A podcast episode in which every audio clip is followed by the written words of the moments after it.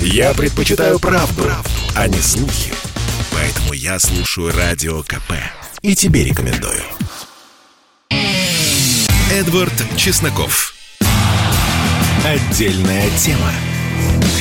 И здравствуйте, друзья. Ну, предполагаю, что вы ждете, наверное, обсуждения такой достаточно выгодной для нашего медиадискурса новости о дефиците на полках Великобритании из-за энергетического и топливного кризиса. Ну, знаете, можно, наверное, отпустить пару несмешных шуток э, про это вам за Скрипалей, но не будем.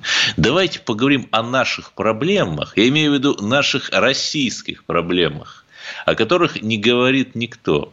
В пятницу, ну, все уже, в общем, отмечали окончание недели и как-то, наверное, пропустили. В нашем эфире мы вывели Владимира Жирноклеева. Это вот тот самый врач-дерматолог из Нижневартовска, которого побил, ну, я даже не знаю, как правильно сказать, россиянин его побил за то, что тот во время медосмотра дерзнул прикоснуться к его жене, в хиджабе, соответственно, туда пришедший. Ну, вот по версии этого россиянина, я еще раз напомню вам фабулу этой истории, врач Жирноклеев отвесил комплимент его жене, ну, в разговоре с нами э, Жирноклеев это категорически отрицал, да более того, там есть камера даже с аудиофиксацией, так что я думаю, в этом деле разберутся.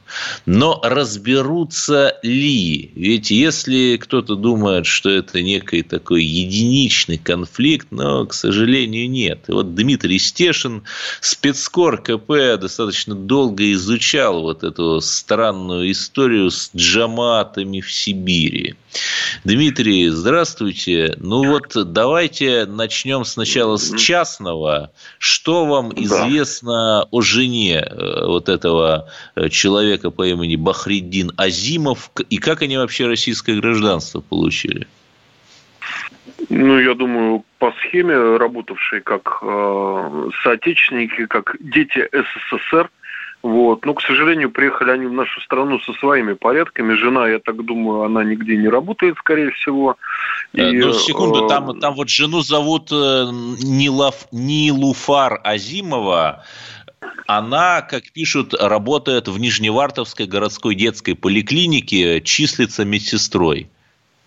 А, ну уже, уже хорошо. Но я думаю, она будет рожать, рожать, рожать, потому что, вот, собственно, я свою заметку сегодня с этого начал, что мы это деликатно называли трудовой миграцией, а на самом деле это очередное великое переселение народов, да, только на север.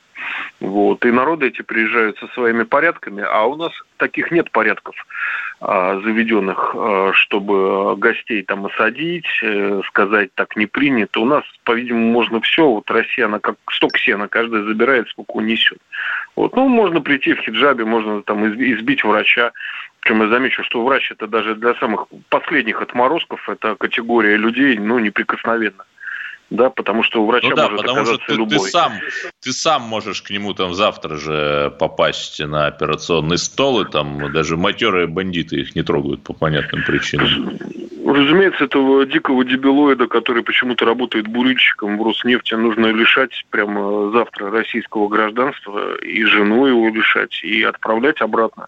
Будет очень серьезный воспитательный эффект. А без этого не, ну, не да, вырулим из этой жуткой это ситуации. Это очень интересно, что когда миллионы русских людей бьются как лед об рыбу, пытаясь получить гражданство, а тут вот эти вот товарищи, они их каким-то загадочным образом, при том, что вот господин э, Бахридин этот родился в Таджикистане, э, ну, любопытно, конечно. И, э, кстати, Акбарджон Жалилов – это вот тот человек, э, который в семнадцатом году устроил теракт в Санкт-Петербургском метро. Он же тоже там вот подошем родился и уже э, каким-то тоже малопонятным образом э, в достаточно сознательном возрасте получил гражданство российское и переехал. Тоже любопытно. Да, у меня отец на этот питерский теракт буквально на 10 минут опоздал. Он преподаватель в военмехе на технологке. Вот. А этого товарища Бурильщика из Нижневартовска, его туда затащили через джематы. Вот. Они давным-давно там на северах появились. А, еще со времен советской власти, когда начали вот осваивать вот эти нефтегазовые ресурсы Центральной Сибири, да, а, оказалось, что у нас ну, вот, средоточие вузов, специалистов, это где у нас был основной нефтяной э, регион? Это Азербайджан, ну, да? нефтепромыслы, да. Да, Каспий, Грозный. А, пожалуй, все. И вот оттуда ехали люди, э, совершенно светские, да, советские э, ну, нефтяники, да, но в 90-х оказалось, что это чуть ли вот не одна из э, отраслей, где платят живые деньги, вот, к ним стали приезжать земляки, накапливаться, ну и, собственно, то, что вот мы сейчас имеем, э, я делал расследование, построят ли мигранты таежный халифат, да, начал с Тюмени, потом с Сургуте. Это там была еще 20 таких... лет назад, да, вы это делали расследование? Нет, нет, это 17-й год. А, ну, Но... все равно, да. То есть это уже проблема достаточно так назрела давно. Да, э, через полгода после этого расследования выступил Патрушев, говорил вот просто такое ощущение, что он просто ну, внимательно изучил. Понятно, что у него была другая информация из других источников, но мне показалось, что и мои писули он читал. Да? Потом он выступал многократно. Он даже вот э, в марте ездил в Ханты-Мансийск, не случайно, да, и там опять поднимал вопрос о северных джимаатах, о совершенно неконтролируемой миграции и бардаке, там на северах происходит. Ну, собственно, проблема понятна. Спецслужбисты, те, кто отвечает за безопасность нашей страны, ее знают, но решить ее невозможно. Потому что здесь столкновение и идеологий, и религии, и интересов крупного бизнеса, я не понимаю, вот у меня вот вопрос к Роснефти. Вот, а, а что, э, как бы, русские люди из э, того же Узбекистана, Таджикистана не хотели бы поработать бурильщиками на месте вот этого товарища? Хотели бы, зарплаты там очень приличные. Но почему-то как бы никакого предпочтения своим у нас до сих пор нету. Да, ну, вы знаете, я немножко сейчас э, сменю тему. Она тоже, кстати, в этом же дискурсе. Наталья Андреева, это, в общем, такая малоизвестная журналистка, раньше работала на проправительственных каналах наших российских, сейчас там занимается стартапами. И вот она съездила в Грозный и написала такой характерный пост в соцсетях, что русских мужчин нужно отправить на перевоспитание в Грозный по сравнению с жителями Чечни они вафля и каша-малаша. Они, то есть русские, это цитата. Мне интересно, а, например, наоборот, там можно сказать, что там евреи по сравнению с палестинцами или палестинцы по сравнению с евреями, да, это каша малаша, и там, что одних нужно отправлять на перевоспитание, видимо, ну, в какие-то вот лагеря. Да. Да, как так можно? Вот, вот мне просто интересно, а что у людей в голове, Дмитрий?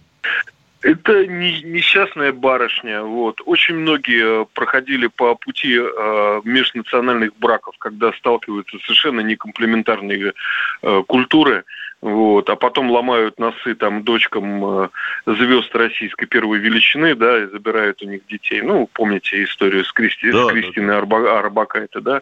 Вот, масса таких историй.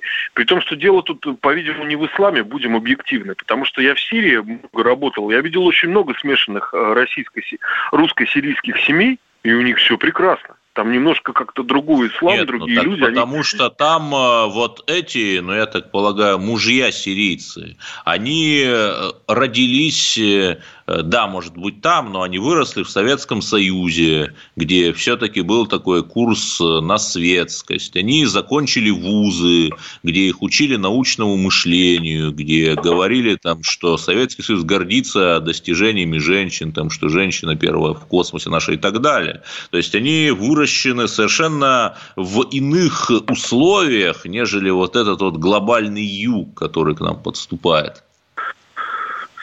Ну, Наталья просто перепутала в очередной раз туризм с иммиграцией, да, вот, и первое впечатление от э, чеченских мужчин э, ей не с чем, к сожалению, сравнивать, да. Вот. Ну, я пожелаю ей пройти этот путь. Если ей да, все нравится, да. русские мужчины если... ей не нравятся. Ну, если нет, тут, разумеется, каждый делает э, свой выбор. И самое это интересное, если вернуться к нашим этим джаматам северосибирским, то вот их же цементирует э, вот эта вот идея такого радикального исламизма, потому что вот в тех исламских идеях о датах, по которым русские там мусульмане живут, например, в Поволжье, там вот нету как-то про хиджаб, в котором эта женщина пришла. А нас-то что цементировать? Вот что? Я не знаю. Пока ничего. Я про это тоже написал в своей заметке, что мы живем на обломке метастазах там Советской империи, Российской империи, полностью дореволюционный уклад жизни мы не смогли восстановить, и это невозможно. И плюс сверху нахлобучено, значит, вот это э, шизофреническое, каргокультистские, самые потребовские западные ценности. Вот, вот эта окрошка. Приезжает человек из страны, где фундаментализм, и э, нас он воспринимает как животное, да, и ну, давайте будем честны, э, свинства э, в нашей жизни хватает по-прежнему, да, и, и оно никуда не девается, к сожалению. Да. Дмитрий Стешин, спецкор КП у нас был. И надо, конечно, признать, что вот некоторые медиа, я не буду говорить, какие, чтобы не подставлять коллег, примерно те самые, где работала вот эта Наталья Андреева, напис... недавно сделали фотоконкурс с таким заголовком «России 30 лет». Интересно, да? А памятник тысячелетия России в Нижнем Новгороде, он в честь чего стоит? Господа журналисты. Ну, продолжим мы, конечно же, говорить обо всем этом буквально через несколько минут. Оставайтесь на волнах радио «Комсомольская правда».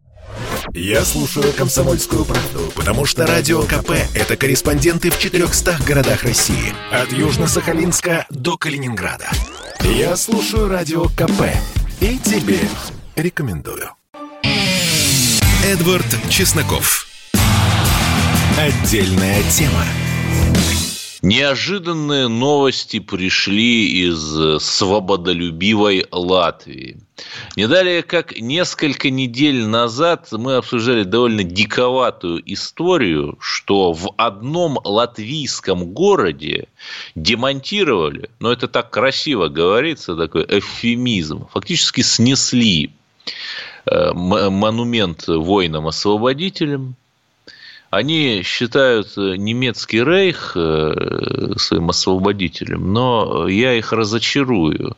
Это русские войны в советской форме их освобождали. Снесли. Почему снесли? Э, но есть мнение, что посол, я скажу дипломатично, кто-то из посольства России подмахнул, что называется, документы не глядя. И что бы вы думаете, мы вот это обсуждали и 28 сентября, то есть сегодня, в Латвии сменился российский посол. Давайте попробуем разобраться в этом. У нас на линии Александр Носович, политолог и шеф-редактор портала rubaltic.ru. Здравствуйте, Александр. Ну, давайте начнем издалека. Мы вот помним, э, как, э, ну, не латвийский, а литовский, по-моему, депутат э, в Европарламенте зачитывал резолюцию с требованием не признавать выборы в России. Было такое? Было. И сразу же, да, и следующий вопрос. Но подождите, но в Вильнюсе при этом проходят массовые митинги. Да, про Латвию мы вернемся, поговорим про Вильнюс сначала. Это действительно такая, как они говорят, влияние России и Баширов с Петровым это все организовали, или все-таки нет?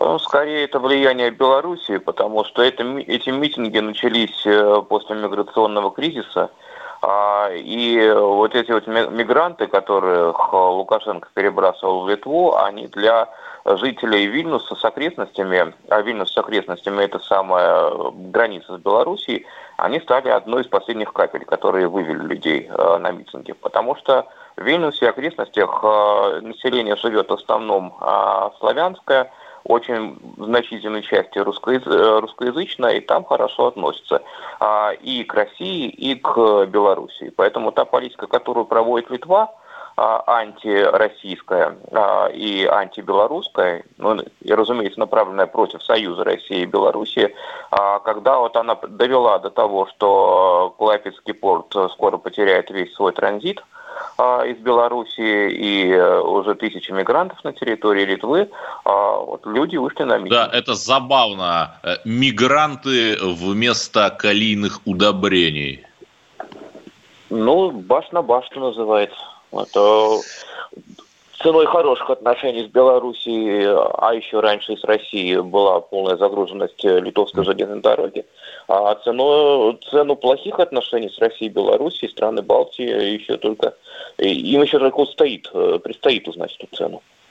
Да, и так более того, это же всем известная история, что весь советский период, да и, в общем-то, российско-имперский, население этих трех стран стабильно повышалось. При этом не за счет мигрантов из коренной части России, а в том числе и за счет прироста автохтонного местного населения. Просто потому что... А вот сейчас, ну, это настолько, конечно, грустно, в Эстонии там население меньше, чем в одном административном округе города Москвы. В Риге в конце советского времени хотели метро строить потому что город уже так приближался к миллиону. А сейчас там, по-моему, 600 тысяч. То есть, я был в Риге один раз в 2015 году, я ходил, город просто пустой. В выходной день город пуст, понимаете? Где все? В Лондоне на заработках. Там, где полки, кстати, сейчас пустые. Потому что карма – это колесо. Согласны? Безусловно, да. Да, у нас очень содержательный диалог. Александр Носович, да. ну давайте все-таки к моей конспирологии, которую я озвучил в начале. Вот можно ли все-таки связывать эту замену э, исполняющего обязанности посла э, Вадима Васильева России в Латвии на посла Михаила Ванина – можно ли это связывать с тем, э, что посольство какое-то странное решение приняло вот в связи с переносом этих останков российских воинов там в Латвии? Лично я связал. По той простой причине, что никаких э, других поводов э, вспомнить о себе российское посольство в Латвии за последние месяцы не давало. Был только вот этот большой скандал с захоронением генерала Якунина, а, которые э, у нас в России старались э, поменьше освещать, не выносить ссоры из избы, но в наших узких э, кругах людей, которые занимаются Прибалтикой, конечно, скандал по этому поводу был очень сильный, потому что вы даже смягчили его, когда рассказывали радиослушателям. Ну вот расскажите полную, да, да не подцензурную там... версию, расскажите.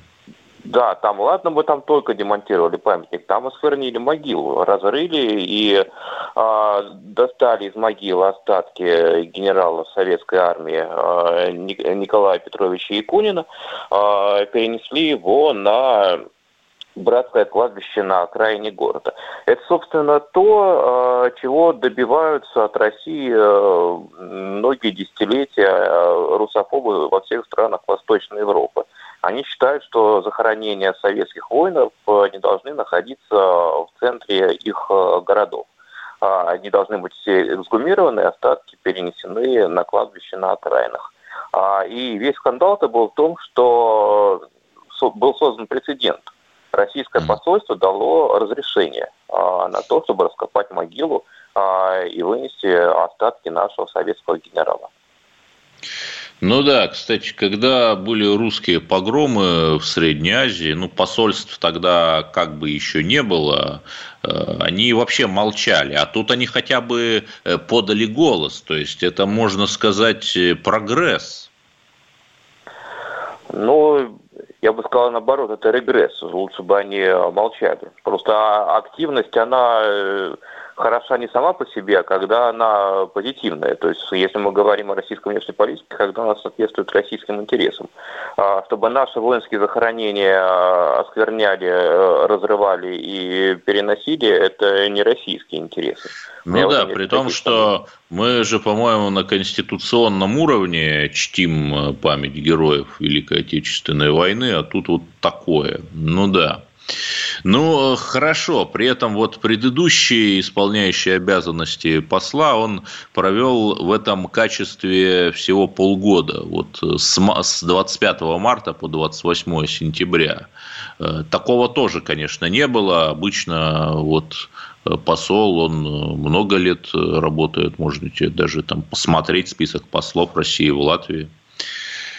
Да, но Я понимаете, в чем да, в чем проблема? Я общался там с представителями латвийской русской общины, и они говорят, что вот худшее, что можно было сделать, это там пойти э, в посольство России в Латвии, там просить какую-то помощь. Ну, потому что в лучшем случае тебя бы просто вежливо выслушали и э, пообещали перезвонить.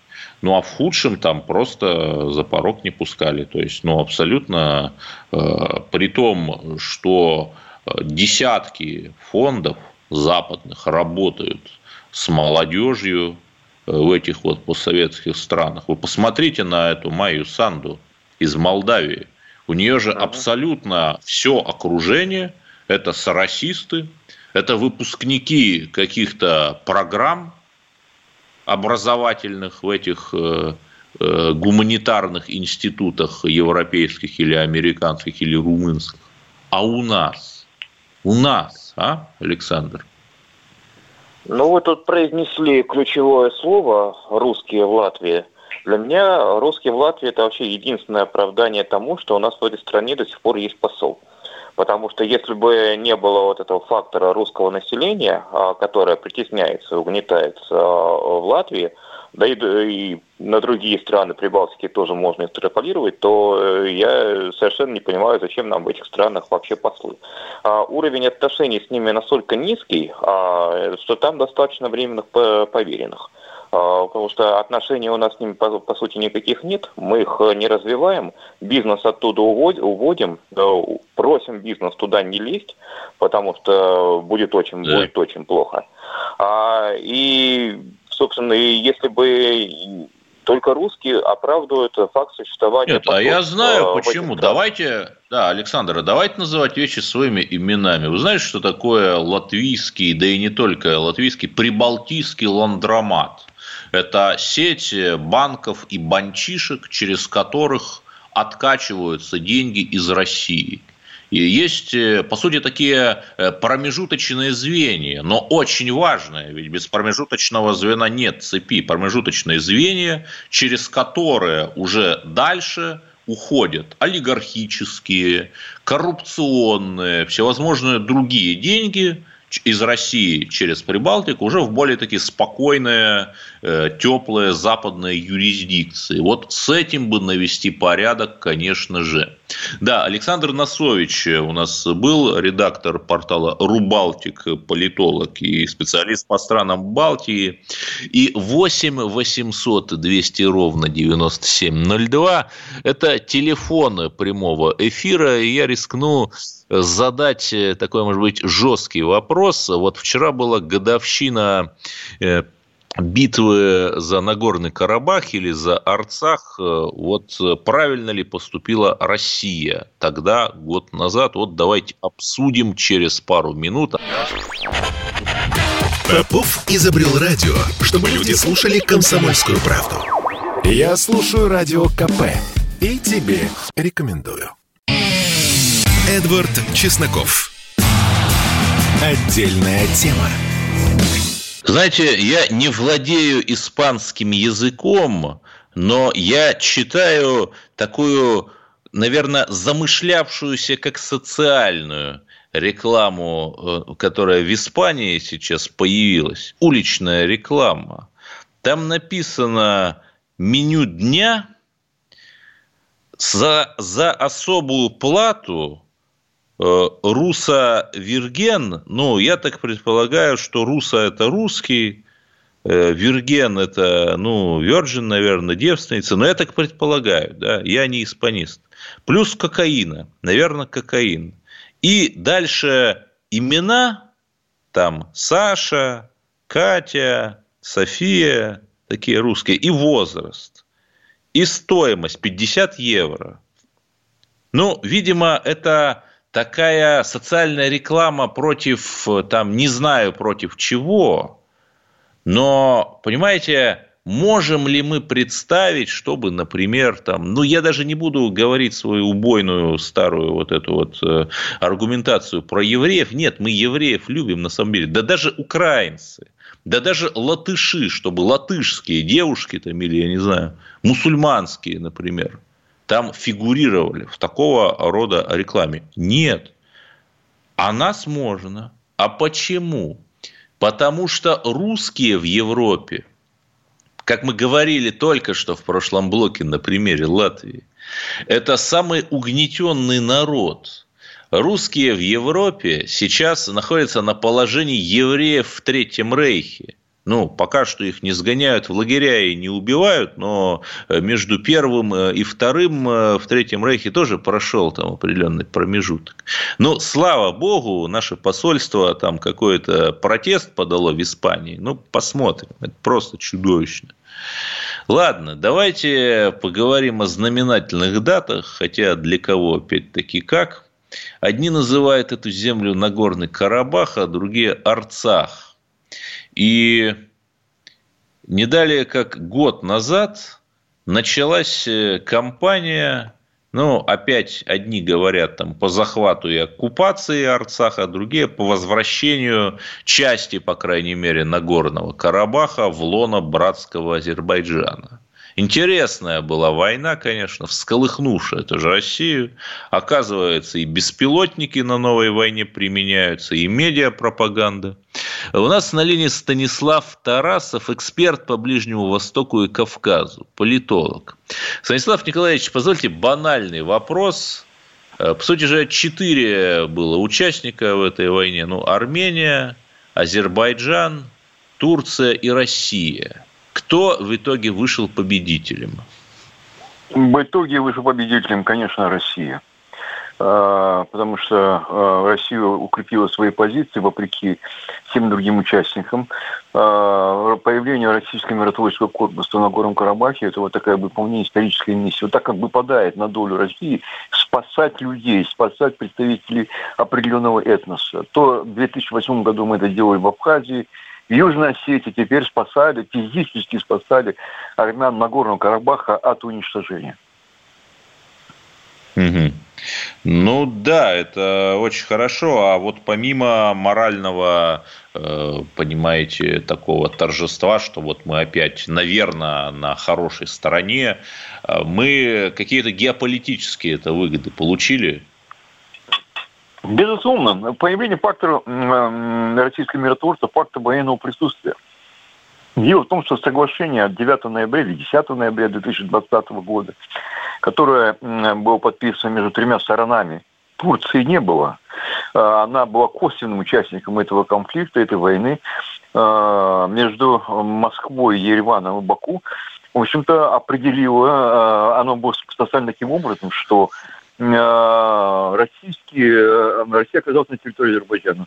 Не случайно президент России Владимир Путин, объясняя ситуацию, в общем-то, косвенно обвинил, даже упрекнул Армению, почему они не признали независимость Нагорного Карабаха. Это изменило бы ситуацию. Но сами ну, армяне кстати, не признали да. независимость.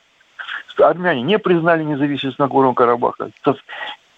Соглашение составлено с таким образом, что эта территория, в общем-то, часть, большая часть э, ранее оккупированных или захваченных территорий районов оказалась, вернули в зону Азербайджана. И сейчас, в общем-то, российские миротворцы, с точки зрения юридических даже миротворцы назвать сложно, потому что их статус не определен.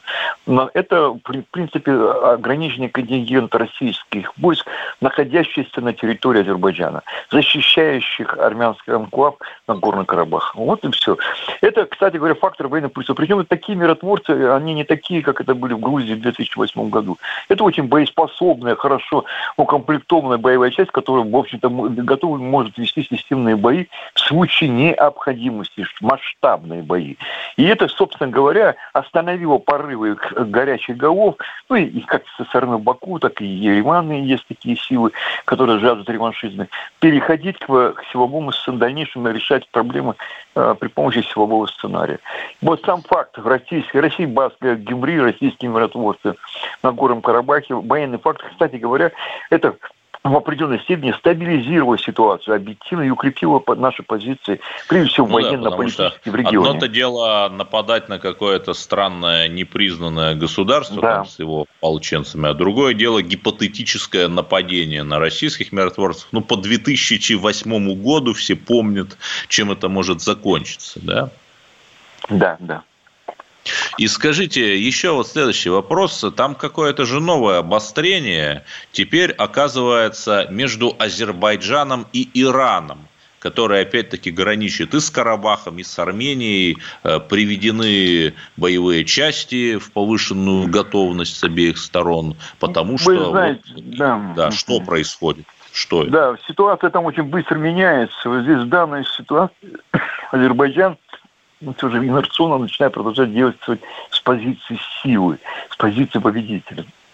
И когда вот миром соглашения стопорился процесс э, создания коммуникационных коридоров, прежде всего, конечно, между Западом, Азербайджаном, Нахчевани и Турцией, они отказались выполнять некоторые условия, а Азербайджан пошел на обострение проблемы демаркации границ. Проблема границ существует, но она взаимосвязана. Нужно мирное соглашение, прекращение состояния войны – это раз. Потом все же неопределенный статус на Горном Карабахе – это два. А демаркация границы в таких условиях, условиях коммуникационно проводить невозможно. Она требует тишины, работы, сосредоточенной работы, сопоставления карт и так далее, и так далее. Азербайджан пошел вот, значит, с этого конца, появилась проблема демаркации границы, и, конечно, стал вопрос о коммуникационных связях между Ираном и э, Арменией. Вообще-то по дороге через Кафан э, Иран поставлял грузы, ну, десятилетиями вообще-то. А сейчас Азербайджан потребовал э, платить дань, установить контроль на части трассы, которая оказалась под контролем Азербайджана по ходу войны. Это обострило ситуацию. Можно было решить эту проблему правовым путем, можно вообще не поднимать, извините, да ничего, ничего, я, я тогда тоже скажу пару слов, можно. Ведь в эту же войну мы увидели еще одно ее измерение – беспилотники. Это была колоссальная вообще реклама этих турецких байрактаров. И после этого их там и Украина тоже стала заказывать. То есть, все-таки получается, безусловно, там в какой-то мере выиграла Россия, но экономически выиграла Турция. И более того, они уже прямо говорят, что у нас с Азербайджаном это две страны, но одна нация. И это как мы... если бы, например, мы про одну соседнюю страну, да, говорили так же. Но мы так не говорим, а турки не боятся. Вы знаете, эта война загадочная. Для меня тогда это действительно, я согласен с вами, что Байрактар, это как сегодня, были разрекламированы э, турецкой, азербайджанской, и получили согласие почему-то и российской стороны. И армяне себе вели, повели эту страну. Почему? Потому что эти Байрактары можно было нейтрализовать при помощи российской красухи. Они достаточно одним выстрелом сразу 20 беспилотников э, э, теряет управление, понимаете? Вот почему-то армянская сторона накануне войны э, отказалась закупать это вид оружия в России. Это первое. И второй момент, вообще странные закупки, которые осуществляли э, армянская армия э, Э, в российском, прежде всего самой в России, совершенно не тот вид оружия, который потом используется в этой войне. Очень много загадочных да. таких моментов, таинственных да, так моментов. Я вам скажу почему. Я вам скажу почему. У нас такой еще сейчас классический э, русский спор, э, заданный впервые Милюковым, что это глупость или измена. Но мы же помним, что да, сейчас такая пошлая вещь, там ругать Пашиняна, э, но он опять это абсолютно плоть от плоти западных структур. Все его там ближайшие советники и министры – это ровно те же западные, то, те же самые западные гуманитарные сетки, структуры, вплоть до опять, да, я осознаю, что говорю пошлость, но уж извините, вплоть до Сороса и его всевозможных этих организаций. Вот, мне кажется, это ответ. Вы знаете, э, вообще режим Пашиняна загадочный тоже. Это результат, в общем, системы управления, которая сложилась в самой Армении до него. А, это раз. Потом, э, вы знаете, очень большое разочарование среди тех, кто внимательно наблюдает за армянами, потому что почему-то к классе пришел именно маргинал, который наделал массу ошибок.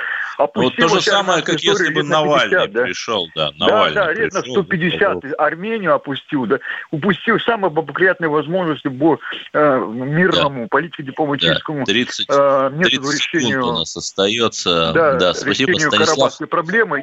Да, Станислав Тарасов, да, эксперт по Ближнему Востоку и Кавказу у нас был на линии 8 800 200 ровно 9702. А вы что можете сказать годовщине войны за Карабах? Давайте продолжим наш разговор сразу же после паузы. Послушай, дядя, Радио КП. Ведь недаром я его слушаю. И тебе рекомендую. Эдвард Чесноков. Отдельная тема. И да, друзья мои, что же мы с вами обсуждали? Мы обсудили мигрантов, мы обсудили загнивающий Запад, мы обсудили Карабах, мы пнули Пашиняна и Навального, а, конечно же, мигрантов и загнивающий Запад или не Запад. Да, ведь что же произошло? Не далее, как сегодня в Перми, да-да, в том самом городе, который еще не отошел после чудовищной бойни в университете, в одной из школ э, учитель физкультуры, ну, так добровольно, принудительно предложил э, детишкам совершить намаз. Э, при том, что мне вот интересно, а если, например, среди детишек были евреи, да, то вот это считается антисемитизмом или нет? И самое главное, что можем ли мы представить, чтобы, например, какие-нибудь последователи кого... Движение 40-40, конечно же, приехали, ну, даже не в Грозный, наверное, а хотя бы в Уфу, и там пришли в какую-нибудь школу, Э, поставили бы там детей башкирских и татарских на колени перед иконами, да, это в принципе невозможно представить. А вот наоборот, возможно. Ну, не знаю. Наверное, это все потому, что мы слишком мало дотаций даем, слишком мало каемся, слишком много прав мы имеем. Ну, ладно. Давайте после всего этого поговорим хоть о чем-то хорошем. И это что-то есть. С какой невероятной, я бы сказал, космической быстротой наши депутаты превращаются в настоящих депутатов, конечно же. Я про новоизбранных слуг народных, которые вот только-только попадут на охотный ряд. Олег Адамович, корреспондент «Комсомольской правды», позвонил этим людям, э, которые, еще раз выиграв выборы, э, в скорости въедут э, туда, напротив гостиницы «Москва». Олег, я правильно понял, очень смешная у вас такая статья, что многие из этих вот людей, которые еще вчера ходили на предвыборные митинги и били себя в грудь, что они за народ, теперь отсылают вас к своим пресс-секретарям, чтобы пресс-секретарь дал ответ. Ну, надо заметить, так поступил только один. Э, это Тимофей Баженов из э, «Единой России». На самом деле, очень странно. Э, объясню, потому что, ну, я не просто звонил депутатам, я звонил тем, которые были невидимыми личностями, то есть журналисты. Ну, ну да, которые сами там, там понимают, как, как общаться с журналистами, да, да которые сами которые журналисты. понимают, умеют говорить. Ну, я, ладно, я понимаю, да. там какой-нибудь условный там бывший председатель колхоза, косноязычный, который может там только вот, я не знаю, какими-нибудь рубленными корявыми да. фразами общаться. Значит, да, человека да. говорить. Вот. Ну, бог с ним, действительно, отдадим. Ну, пусть он общается через пресс-секретаря, допустим, с хорошо подвешенным языком. Ну, как же получилось? Да, звоню, значит, говорю, так и так. Все-то же мне рассказали, все так, а, комсомольская правда, конечно, да, с радостью с вами пообщаемся. Вот. Кроме Майданова. Ну и то. Ну, просто Майданов а, а, аудио с этими какими сообщениями предпочитал отвечать на вопросы. Ну, бог с ним, это его право, но как минимум сам сделал. Да, ага. вот э, Тимофей Баженов, даром, что, в общем, тележурналист, ну, да, отправил меня в повторю. Да, но здесь а нужна какая-то шутка про диких зверюшек, то есть, может быть, если бы мы порычали, если бы вы порычали, там, не знаю, или издали какой-нибудь пеликаний крик, то он вам тоже ответил, но вопрос в том, что, конечно же, дизлайк Тимофею Баженову, и я обещаю, что если Эдвард Чесноков когда-нибудь окажется там, то, конечно, ничего подобного не будет. Я буду общаться с людьми исключительно в письменном виде в WhatsApp, но сам, не через пресс-секретаря. Mm-hmm. Да. И, э, Олег, а вот на что вы еще обратили внимание, общаясь с нашими новыми слугами народа? Ну, смотри, значит, по поводу... Я, я всем задавал три одинаковых вопроса. Какой у них законопроект мечты? А, ну, вот самый-самый, который бы они хотели принять в парламенте. Первое. Второе. Будут ли они зарабатывать в Думе больше, чем зарабатывали, так сказать, до этого? И третий. Планируют ли они совмещать? А, ну, старую работу и, соответственно, новую. Смотри из того, что, ну, как бы, сразу обобщу. Все получали больше до Думы. То есть, несмотря на то, что сейчас депутат в месяц получает порядка 400 тысяч рублей. Ну да, Олег, Олег Адамович, вы простите бога ради, у вас что-то очень плохо со звуком, вы очень интересно рассказываете, я ну, вынужден просто прервать.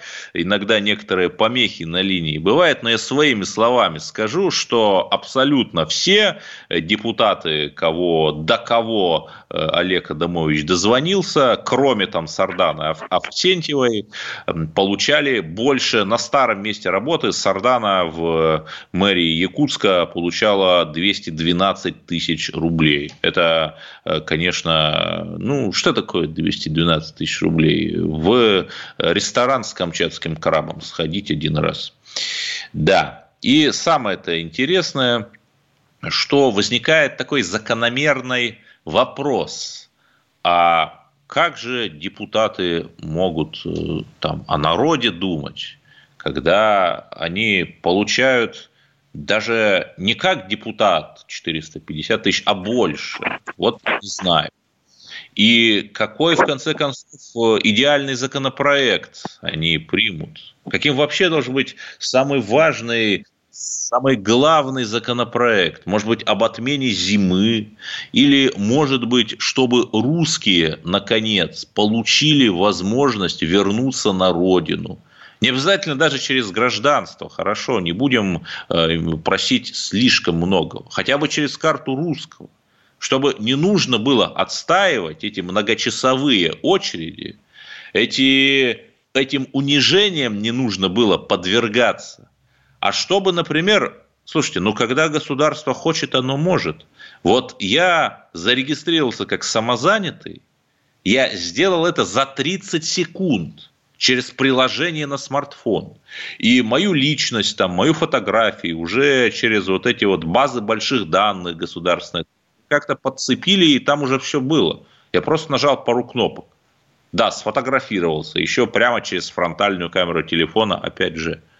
Подождите, но это же супертехнология. Почему нельзя сделать так, чтобы можно было получить какую-нибудь карту русского несчастного, хотя бы там разрешение на работу, дававшую возможность приехать в Россию.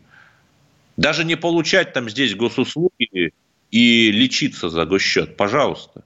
Почему нельзя так же сделать? Вот я не знаю. Ну, может быть, агенты кого газдепанам мешают. Но ничего, справимся мы с пятой колонной конечно же, справимся.